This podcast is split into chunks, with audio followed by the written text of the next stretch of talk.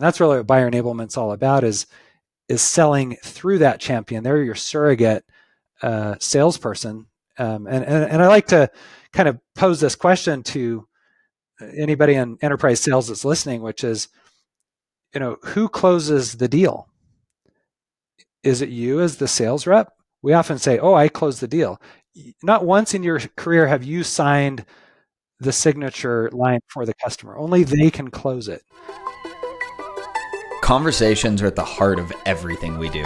But how do you turn a conversation into revenue? Welcome to B2B EQ, a podcast from Uniphore. I'm your host, Tim Harris.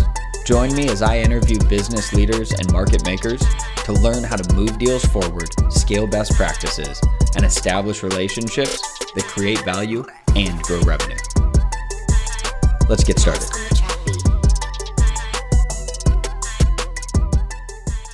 Welcome back to B2B EQ. Today's guest is a startup enthusiast and serial entrepreneur. He's a buyer enablement expert who knows how to get to the core of what a buyer needs. He's mastered the skill of connecting with buyers on an emotional level and has a new definition of the importance of empathy and where it plays in the sales process. I'm excited to dig into it. Not only is he author of the book Selling is Hard, Buying is Harder, but also the founder and CEO of Consensus, Garin Hess. Garin, great to have you on.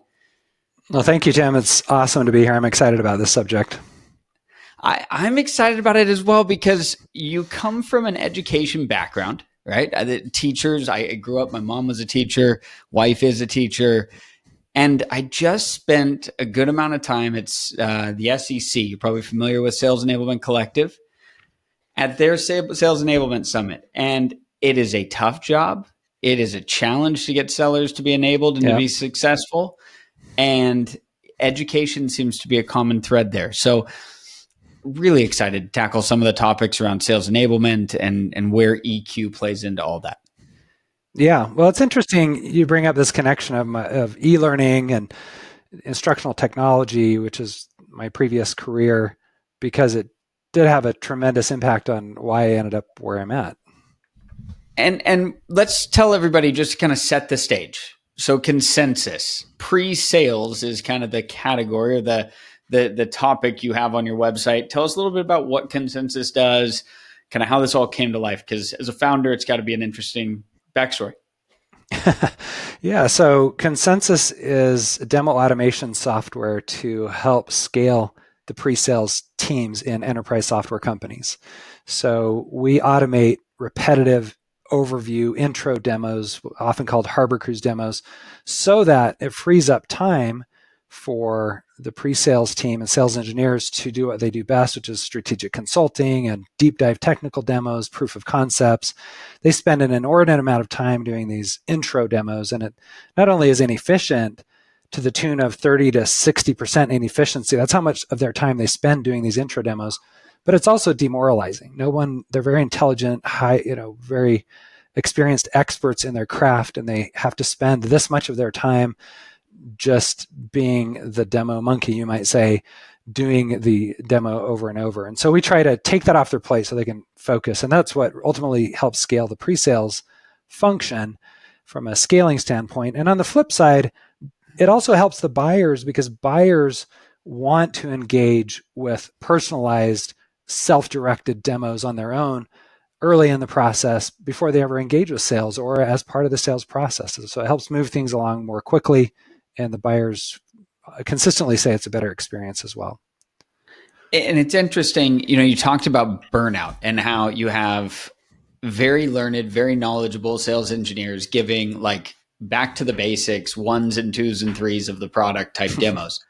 And and I think you posted on LinkedIn recently. You'll have to rem- remind me of the stat, but it was crazy to think it, most demos, like you said, don't go anywhere, demoralizing, and it was a, a trajectory of what was it, burnout and and poor oh, demos. Just recently, yeah. So yeah. there's this uh, this study that we do with over a thousand participants every year, yeah. called the Sales Engineering Compensation and Workload uh, Survey or Report and yeah, this this chart basically shows that the more unqualified demos that a company deals with, the higher their burnout rate. Um, and so there's a strong correlation between uh, having un, a lot of unqualified demos and uh, burnout amongst the sales engineering.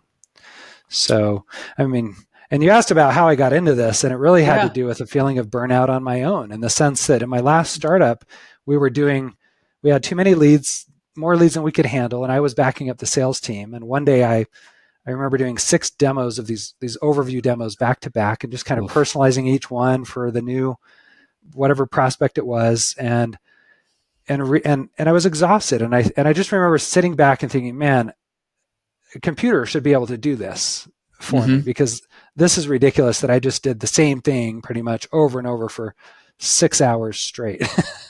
and that, that was the beginning of, of, of the thinking about it about that problem. And, and Lightbulb, because I've been at, at, startups, it's almost every single buyer, if they're interested in the idea or the concept, they're like, oh, yep, let me see a demo. Yeah, exactly. That's the first thing. You go to any yeah. any software, and practically almost any technology site, whether software or hardware, the main call to action on their website is book a demo. So mm-hmm. if that's the number one thing you want them to do, and it's the number one thing they want to do, why don't you just help them get one as soon as possible? Whether you know, it doesn't have to be on the website. Quite often, it's the SDRs following up on something that they engaged with some lead form. But instead of waiting for the demo, you could say, "Well, let's book a demo." But in the meantime, you can watch one anyway. And then when we get to the demo, the actual appointment, you're already that many steps ahead and we can just dive into the specifics. I, I love it. And I also, I'm going to take this back to the, the core thread of this, this show, which is EQ. And I think, you know, everyone talks about what's the EQ skills, like the human skills of a individual, right? A seller to a seller. But I'm almost thinking this is a high EQ product because you're, you're socially aware of the market going, buyers don't want to talk to sales they want to get educated, right? They, they yep. You're listening to your market, you're hearing it, and you're saying, okay, great, let's put a demo out there. Let's educate them in the way that they want to be educated and then lead them. Because I've been on, I think it was play.consensus.com. I'll have to give you a shout out for that. I was having fun. And it does lead me to then say, oh, I got the, the Netflix special. Now I really want to see how this would work in my environment. I want to talk to somebody. I want to talk to a trusted advisor right? And that's yeah. the ultimate goal of sales. Yeah.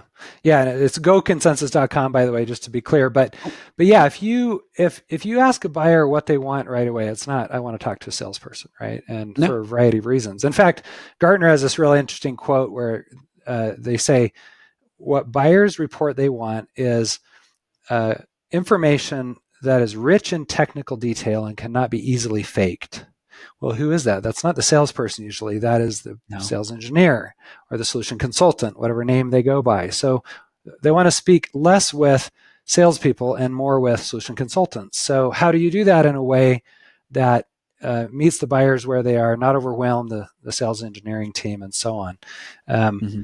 So it is it is really just trying to put more tools in the hands of the buyer to do what they need to do, um, and and to some degree, as as we mentioned you know this does require empathy because mm-hmm. you've got to understand what is it that the buyers actually need at this point. Um, and so there is this there is this need uh, for empathy, and I have in my book a chapter on buyer empathy. So you know I don't want to give it a bad rap. However, as I mentioned to you before we ever got on the the recording uh-huh. here, I want to take a completely different angle on this, if it's okay with you. Yeah. And I want to talk about toxic empathy uh, because toxic empathy. Yeah, it's, a, because, it's an interesting idea. Those words are very counterintuitive to, to what we think of when we think of empathy. Right, right. And it goes along with this thing called peacemongering, which is also something okay. you don't hear very often, right? You hear yeah. warmongering, like, oh, the people who want to go start a fight. But what about the people who want to go and start too much peace? Huh. That's what peacemongering is. Peacemongering is ultimately uh, being more interested in how people are feeling than in helping them progress in the way they need to progress.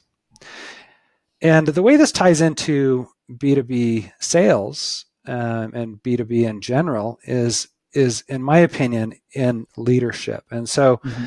it, and i'll tie this back into the e-learning world so back in the e-learning days it's a lot about educating for the purpose of skill development um, it could be a hard skill it could be a a soft skill that you're developing, and as corporate training is kind of the focus where we where I was focused.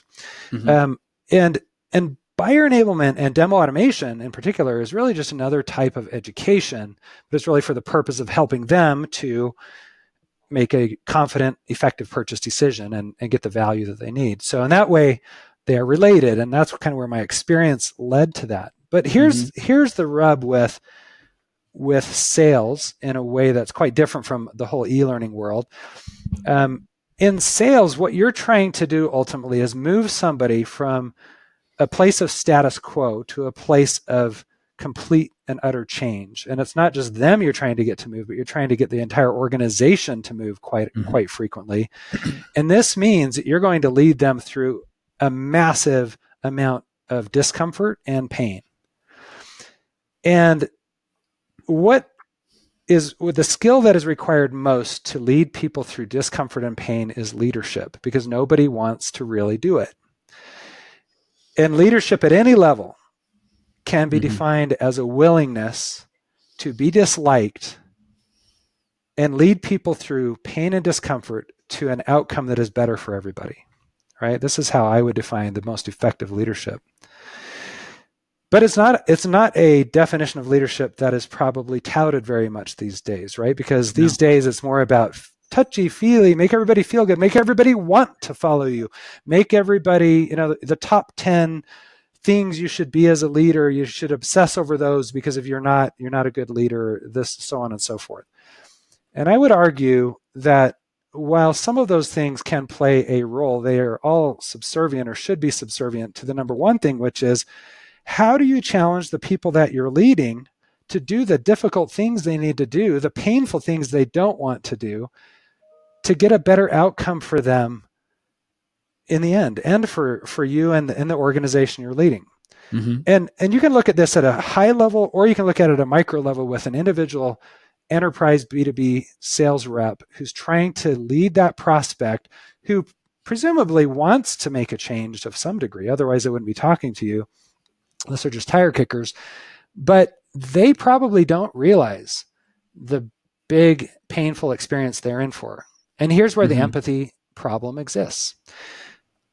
Really good salespeople have a lot of empathy.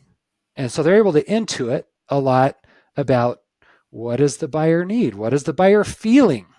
Mm-hmm. But if you are overly interested in what they're feeling rather than where they actually need to go, you are likely to avoid requiring of them the difficult things they need to do to help effect change inside their organization.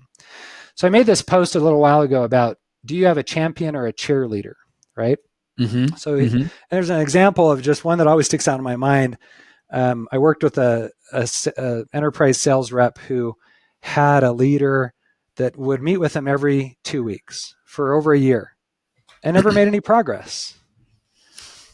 And the one thing that they wanted, he wanted this this contact to do was introduce me to your boss, right? That was the, mm-hmm. the thing. And, and every time he, the, the guy would say, yeah, I'll get to that at some point, you know, just needed this or that, a little bit more of this, a little bit more of that. And the sales rep was just willing to continue to meet and meet and meet. Um, and that's just one example. But what does the buyer actually need in that situation? You know, mm-hmm. what the buyer really needs in this situation is for the sales rep to exert leadership. And yep. exerting leadership means buyer, I am going to ask you to do what you don't want to do, what you're obviously scared to do. But if you don't do it, you're not making any progress. I'm either going to cut you loose or you're going to do it. And so I, I like to try to encourage uh, people to think of themselves in sales role as buyer coaches rather than salespeople. You're really trying to coach them. You're like the Phil Jackson on the side sidelines coaching you know, Michael Jordan and his team, and your Michael Jordan as your point guard, as your prospect, your buyer, they've got to go sell internally to all those other stakeholders. You can't go do it for them, but you can coach them. But you better be ready to ask all the hard things of them. And again, this is where the empathy gets in the way is so many sales reps, I hear them ask this question, well, what do you think is the next thing that we should do? And they actually, the sales rep actually probably knows what really needs to happen, but they don't want to challenge or require a commitment or hold their feet to the fire. And if they don't, the prospect's just not going to make the progress they need to make.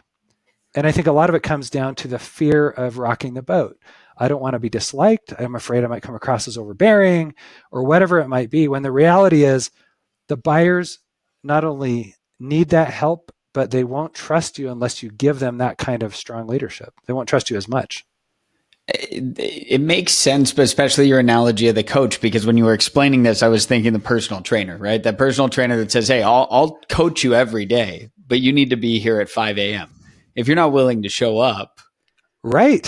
I, I can't do the push ups for you, right? Like, right. Can you imagine and, and if you, yeah. yeah. it's a great analogy, right? I mean, imagine if you showed up with your personal trainer and the personal trainer's like, uh, you know, what do you want to work on today? And you're just, and you're just like, oh, I don't feel like doing that much. It's fine, no problem. Just do, you know, do a couple of push-ups, and we can have a nice conversation for the rest of the time. And right? would They're you pay them? Yeah. No, yeah, no way. yeah, you wouldn't even respect them, right? Exactly. Uh huh. Yeah, and so what is what is this? That that's a great analogy because personal trainers are really good at having empathy, but not letting it get in the way. They don't let empathy become toxic. Yep. Meaning yep. it's toxic when it prevents you from helping those you're trying to lead make the progress because you're overly concerned with, I'm asking them something difficult. I'm going to make them feel uncomfortable or it's going to be painful. Well, and it, it ties back to, I think, like you see deals, and so often it's, the sales leader going in the forecast, are you talking to the right person? Because you're talking to a lower level person and maybe they don't have the ability to affect that change or hold enough departments accountable to make right. the changes. They don't the have enough influence somehow yep, yeah. in the organization. They're super excited to do it. They're willing to show up at 4 a.m., but it's like, eh, you might be, but I need them to be. And that's yeah. where it's always, I feel like, so tough that idea of how do we get the right people in the room and then like you said get them all willing to go on that marathon with you. That's tough. well, and and and speaking of getting all the right people in the room yeah. it's it's very unlikely you're ever going to get them all in the right room i mean in the room today. And, and so my take on it is that what you have to do is e- equip and coach the champion to go do that for you because uh, they're going to go try to sell internally they're going to go try to affect change internally do they have the tools to do it? And that's really your job is to equip them, help them engage and discover those other stakeholders. And yeah, if you can get them to talk to you directly, fantastic. But usually you can't. And so the the the question is how do we most effectively equip them and enable them to do it? And that's really what buyer enablement's all about is is selling through that champion. They're your surrogate uh, salesperson. Um, and, and and I like to kind of pose this question to anybody in enterprise sales that's listening, which is, you know, who closes the deal? Is it you as the sales rep? We often say, "Oh, I closed the deal." Not once in your career have you signed the signature line for the customer. Only they can close it. Mm-hmm. And I'm not taking anything away from you if you say you close the deal because you're good at getting them to make the signature. But there's a fundamental difference in the way you think about how you go about selling if you if you accept the fact that the only people who can close the deal is the buyer and the only way they're going to close it is if they go get those other stakeholders involved and and and are effective at engaging them and and drive you know and and closing it on their side well and and to that point often the champion is not the person closing the actual deal like True. often even the champion is somebody who's built the allies, built the use case, built the business case with yep. the seller, and now they, we've presented. They can't even close it. They're they're yeah. the ones selling it. So who's in charge of the selling? In a lot of ways, it's that it's that champion. Mm-hmm. So how do you help them be good salespeople inside their own organization? And on the flip side, who's really in charge of the buying process? It ought to be the sales reps inside the vendor organization because they're the ones who have helped buyers through this process but that does mean that you've got to exert leadership. I've taken, yeah. you know, as as a as a community, we've taken as a group, we've taken, you know, Mr. Prospect or Ms. Prospect. I've taken we've taken thousands of people through this journey of making a purchase decision. Here's where we need to go. Here are the pitfalls you're going to run into. Here are the steps you need to take to be successful. And I need to take on my side, and you've got to take them on your side. Will you take them? And when will you take them?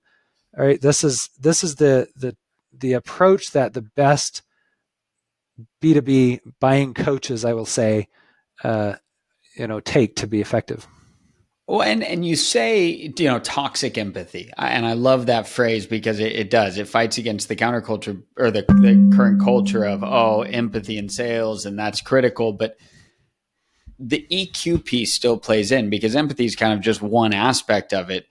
The ability to be that socially aware and that self aware that you're not just giving up your position and that you're actually holding that buyer accountable and doing that in a in a way that still keeps the relationship is tough.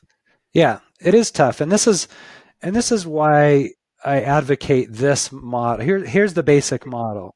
It mm-hmm. is you make a strong recommendation. Okay. And this is what it, this is the model for coaching, I would say. Yep.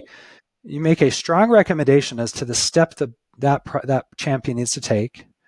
And it might sound something like this. So, Mr. Champion, mm-hmm uh, at this stage in the buying process, with companies like yours in this industry and size of company like yours, here's what usually has to take place for us to make progress. Here's what I've seen be successful. So, the next step that I strongly recommend that we do is we do X, Y, and Z, whatever the step is. Mm-hmm. Would you be willing to go do this or that hard thing by such and such a date. You know, would you be willing to share that case study? Would you be willing to share the business case? Would you be willing, whatever it is, would you be mm. willing to share the pricing? And then if they say yes, then your job is to facilitate. So the so the process is recommendation, commitment, and facilitation. If if they say no, that's equally as good. Mm-hmm. We might not feel like it, but it's equally as good because with the no, you get to say, okay, well, tell me more about why you were not quite ready to commit to that. And then uh-huh. you've got a lot, you know, it's an information gathering moment, a moment of truth. And, mm-hmm. and it helps everybody make better progress because you, you actually figure out where you're actually at. Mm-hmm. But that's what, that's what would be my recommendation is it's make that strong recommendation about what are the next steps instead of mm-hmm. asking the buyer, which is all too common. It's like, what do you think we should do next? What's the best next step? No, that's a terrible yeah. question. They don't know. They'll tell you something. They don't really know. Oh, we should talk to Sally in in this department or whatever else because yeah. they'll name a second meeting, and that person has no context. Going to come to a, a, blind first demo again, just like you're trying right. to the, avoid. the buyer, the, the champion, rarely knows what the best next step is. Yeah. They, they. I'm not saying don't ever listen to them but you should have a strong recommendation because you've helped them go through this. And you're going to say, if you go do this, these are the likely challenges you're going to run into. Yep. And here's how you get through that. And here's the material I'm going to help you with. Uh, it could be an automated demo, it could be a case study, it could be a white paper, whatever it is. And you're going to take that and you're going to go do this. Uh, and here's what's going to happen. You're going to run into these issues, but I'm going to help you through that process and we're going to have a successful outcome. And so it's it's it's exer- it's it's again exerting leadership is what it comes down to. And the best enterprise sales reps do that is they will they will ask their champions to do the hard things require them or they'll mm-hmm. they'll drop them yeah. Well again it goes like some of the deal cycle lengths you start seeing those go out so long in b2b sales right now.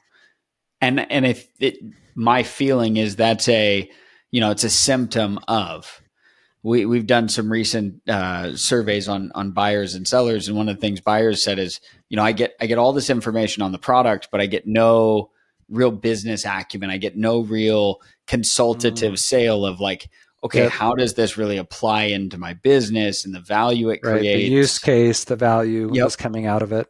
Seeing it yeah. actually come to life in their in their so then yeah, I'm not I'm not running that marathon. I don't I don't see what that finish line looks like for me.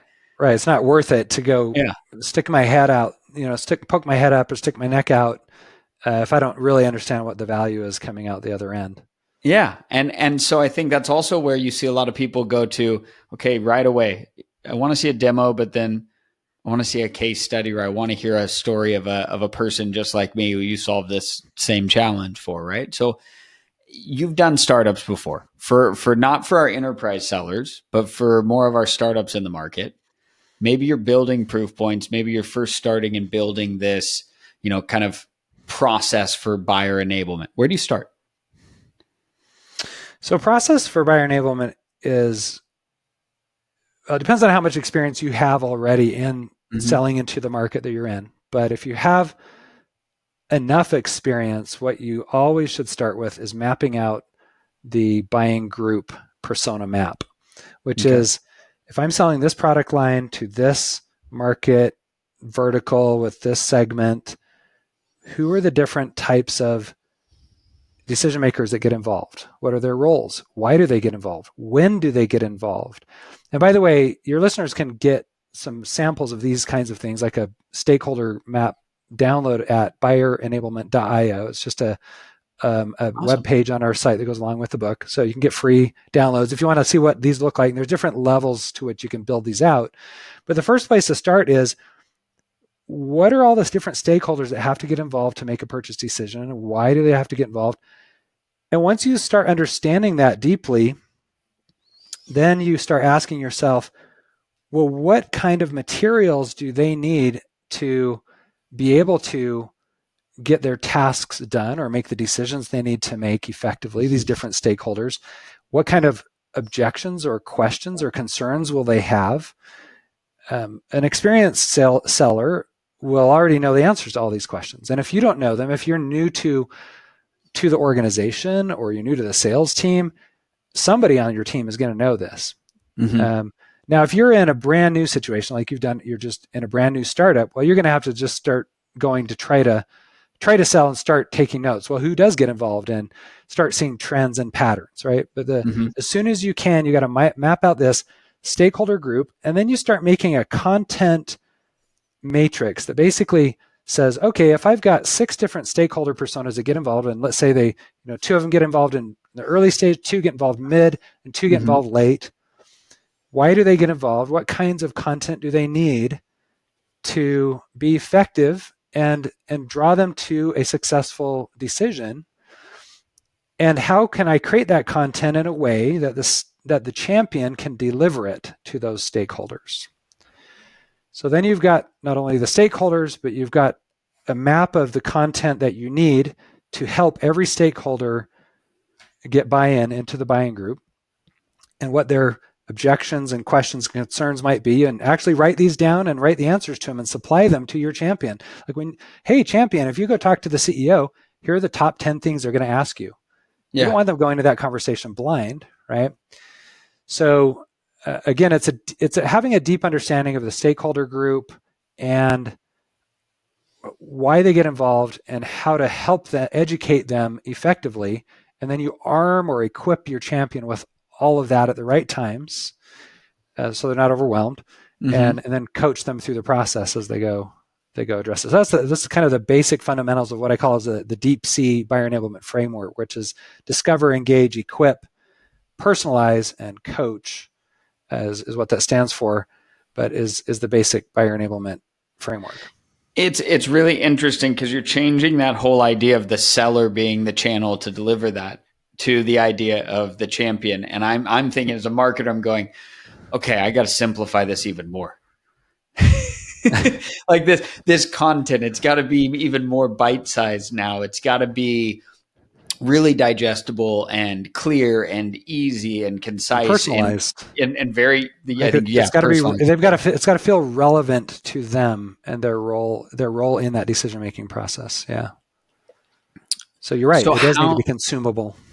Yeah, and and when you're selling to an enterprise, what are some of the things you're seeing? So you do you obviously your company's focused on the the demos and, and automating that process, but what are some of the other mediums and formats that you're seeing work really well? to engage because I think engagement is so tough right now, keeping and, and earning the engagement of those buyers. Well, I love uh, research. I, I, love data informed mm-hmm.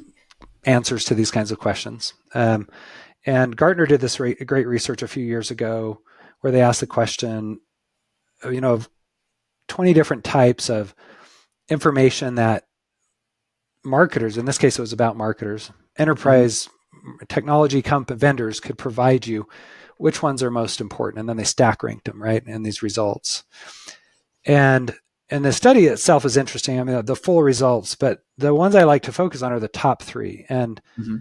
number one was demos. Number two yep. was social proof or case, you know, case studies and other kinds of social proof.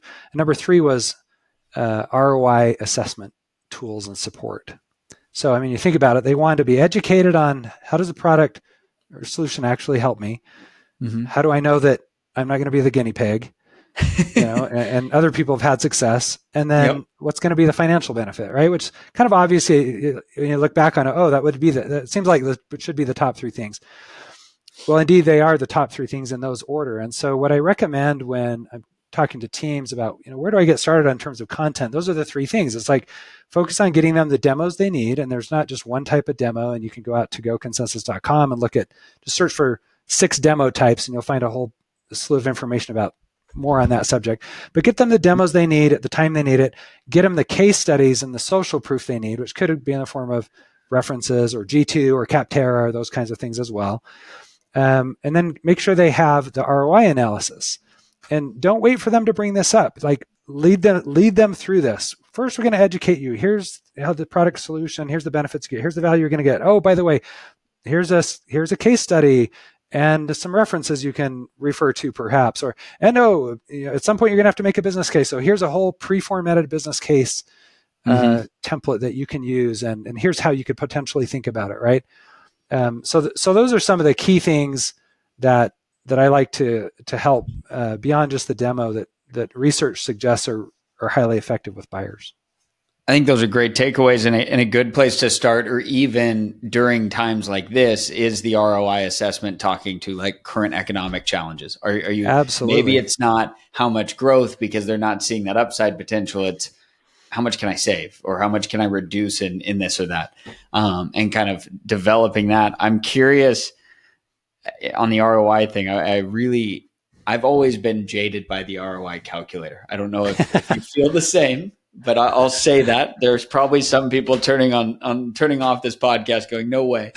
Um, but I've always felt jaded as a buyer. I'm like, that is for the unicorn situation in the perfect world. Like, have right. you really met my situation? my data, right. my challenges. No, you're not alone in this. And most uh, data shows that most buyers mistrust the the calculations that come out of ROI calculators. So, mm-hmm. Uh, speaking of empathy or, or EQ, it's it's really important to uh, to understand that when you go into these kinds of things. But it doesn't mean they're not useful, yeah. because what what you're really trying to get at are what are the levers and dials under the big numbers that create value? And mm-hmm. so it's not as much about the number that comes out because invariably the number that comes out of our ROI calculator is like, you got to be kidding. There's no way I'm going to get a 29x return on my investment, right? Yeah, my personal trainer, I'm going to have arms like Arnold, right? Same thing. Yeah, exactly. yeah. yeah, in three days. Yeah, uh-huh. just, just, do this for five minutes a day, and in six weeks, you'll look like this ripped guy. Um, it's like, no, I don't believe you, but you yep. still can't help but watch the video anyway, right?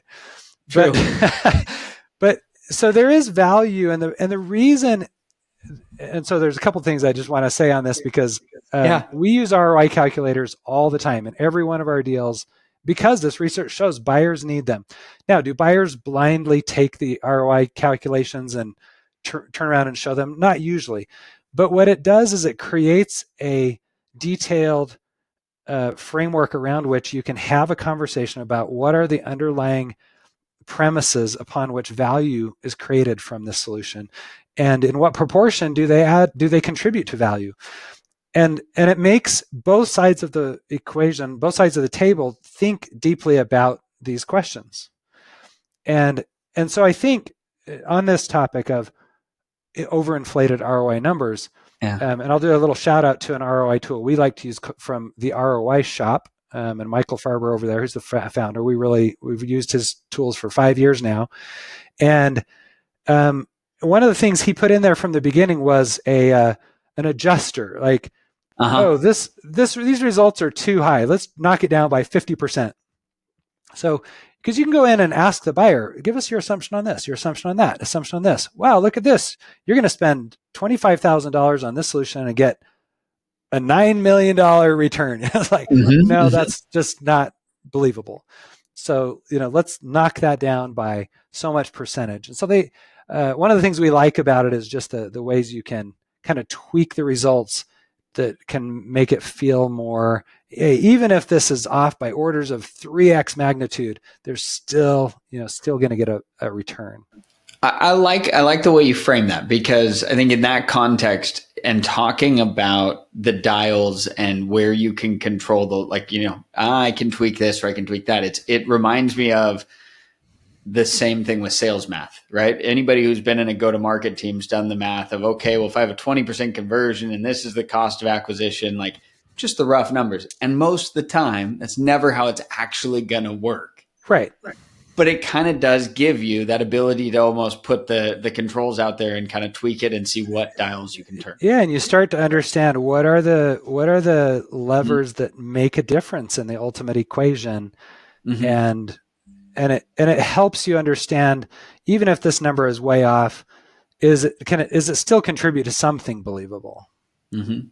that makes that makes a lot of sense. Now speaking of things that are making a difference we're sitting here and ai has been for the last few months i would say a, a craze. We don't have to hit on on that topic in general but what excites you about b2b sales kind of moving into the future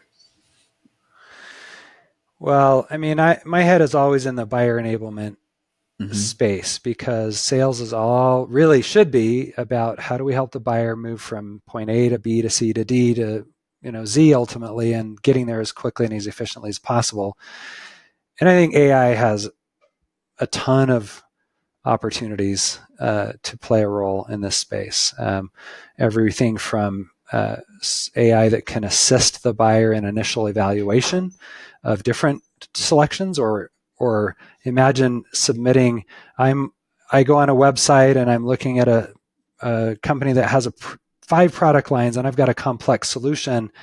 Typically sales engineers are going to have to get involved to give a potential recommendation but i could pose a question to ai and say here's my complex set of needs. Does this vendor have a set of solutions that could be organized in a way to meet those needs so I think there's some really interesting things, you know, that could help initiate the conversation really effectively, drive a lot of interesting data for both the sales engineers and the buyers uh, along those lines, and, and help move the process along in in sort of the discovery area as well. So I think there's I think there's some really interesting things that can be done there. Uh, so that's a lot of, about where my head is at uh, on the buyer enablement side is is just how do we help the buyers move more quickly through um, evaluation uh, stages and tasks. Well, and I, I, I like your view because to me it's it's a human assisted process still, right? It's people still buy from people. And there was a, a Gartner stat that was like when you're just doing online sales, especially like if I'm just self service, the buyer remorse was massively higher. Yeah, isn't that interesting? And it was super no. fascinating because people always challenge, like, oh, are we just going to get rid of sales? Like, to your point, AI, it'll give me an answer, but I don't think we will. I think there's a trust factor and a human piece that's not going to go away. There is for sure, especially in complex purchases, um, mm-hmm. where where the solution is is not a very simple, you know, simple one user purchases we don't we don't necessarily need a salesperson, but you get in really complex implementations and things like that. They're going to want to build a relationship because they're not just buying the solution; they're buying the relationship with the company, and mm-hmm. they want to know they have this trusted partner to help them get through you know, the full implementation, adoption, and all that comes after that. So I agree with you 100%. And this is where, kind of going back to e-learning, early on, everyone said, "Oh, learning is going to be fully automated." You know, no more need for corporate training. It's like yeah. there was a big panic. Oh, all corporate trainers are going to be out of job. No, it's not true at all. However, a hybrid approach where some things are automated and some things are not is has proven to be the best of both worlds. And I think we're going to see the same in B2B sales and technical selling. Yeah, I, I agree. And I, I, think we'll find, you know, I always thought the, the SI vendors were on a last call and I was talking about, you know, you always had to sell the customer and then you had to go whoever was going to be the system integrator you had to go sell them on the same idea after that because otherwise you're never going to get it to change in the organization right And I feel like now almost the seller is going to have to elevate themselves to be like that system integrator in a lot of these maybe smaller deals where they're not involved because I'm seeing a lot of sellers get into the weeds with how they integrate interact and, and put a so product true. together. So really fascinating. I think, uh, Garin, you're in a space that is just going to absolutely excel in the next few years. And I'm excited to not only learn more about consensus, but see where it all goes. So on that note, kind of tell me a little bit of your, your background and, you know, before consensus and just kind of some of the things that you've got going on today. Well, you know, my background, uh, just broadly speaking, was in I was a computer geek growing up. I, I lugged around my 26 pound portable computer back in high school. That'll date me, but that's what that's as early as I got into it. And uh, then I loved teaching. That eventually got me into kind of the best of both worlds, which was the e-learning space, and that's where my initial technology startup was. But I really love using automation to do the things that we that that humans don't need to do so that humans can lead a more elevated meaningful life. And again this goes back to what we're doing in pre-sales which is automating those overview demos mm-hmm. so that pre-sales can spend more of their time doing what they love to do and what they're uniquely good at. And so when i think about just the the things that i love to focus on it's really all about that. It's how do we use automation to automate the things that we should so that we can all live more meaningful lives and mm-hmm. uh, and you know I think that's that's what's that's what's most most interesting but um, you know I, I was speaking of Gartner I went to their their technology and growth conference last week in San Diego and it was very interesting to mm-hmm. see their a major focus on buyer enablement and interactive demo automation platforms and and how to be more efficient. Everybody's talking about efficiency because they're trying to reduce mm-hmm. the cost of sales right now, right? Yeah. Uh, because of the economic climate. And and as difficult as these kind of economic downturns are, they always lead to innovation that makes the whole process better for everybody. And so my, you know, my encouragement for companies listening to this podcast is lean into this, right? If you think mm-hmm. about Seth Godin's The Dip, the people who gain the most when they run into the dip are those that lean in. Lean into these things, see it as an opportunity to become more efficient, do more with less. That's what everybody's saying, but you know, instead of being complaining about it or you know, water cooler talking about how bad it is, this is an opportunity to uh, make a massive change for the better. And those companies that lean into it will come out of this period much stronger the economy's pushing us to do a few more push-ups, right? That's right. a few more work in, a little more work in. So very nice. Well, Garin, where can people connect before we finish up? Um, where can they find you? And uh, please share any other links to your podcast, blog, book. There's all kinds of great content out there for people. Well, thank you. I appreciate the the opportunity to do that. So, first of all, if you want to learn more about consensus and demo automation and how to scale pre-sales effectively, you can go to goconsensus.com. You can go see a demo, no surprise, out there right away, you know immediately if you want and engage with lots of other uh, really really good content especially in the pre-sales uh, thought leadership space and buyer enablement um, also if you want to connect with me personally i always welcome a personal connection on linkedin so you feel free to to reach out there. I'd also just encourage any sales leaders or pre-sales leaders that are listening in to uh, go join our demo fest community and uh, conferences where we have the largest conference and community focusing on pre-sales on the planet. And uh, and so you can find that just at demofest.com so those are just a few places that might be helpful for your listeners I love it. And if you didn't hear it from Garin in this whole episode, stop the monotony of demoing on all of these things all the time when people really aren't that interested. Save the demo for the good stuff, automate the rest, right? And uh, absolutely. Uh, and Garin, thank you so much. It was great to have you on. Thank you, Tim. It's been a pleasure. Awesome. Well, to our guests, uh, I uh, hope you learned something on this episode. I know I did, and uh, can't wait to see you next time on another episode of B2B EQ. Give us a follow, give us a like, catch us anywhere you uh, watch uh, or listen to your podcasts. Thanks again. We hope you enjoyed this episode of B2B EQ. Be sure to rate, subscribe, and follow the podcast for more exciting insights. To learn more about the value of EQ and the technology powering today's conversations, visit us at uniphore.com.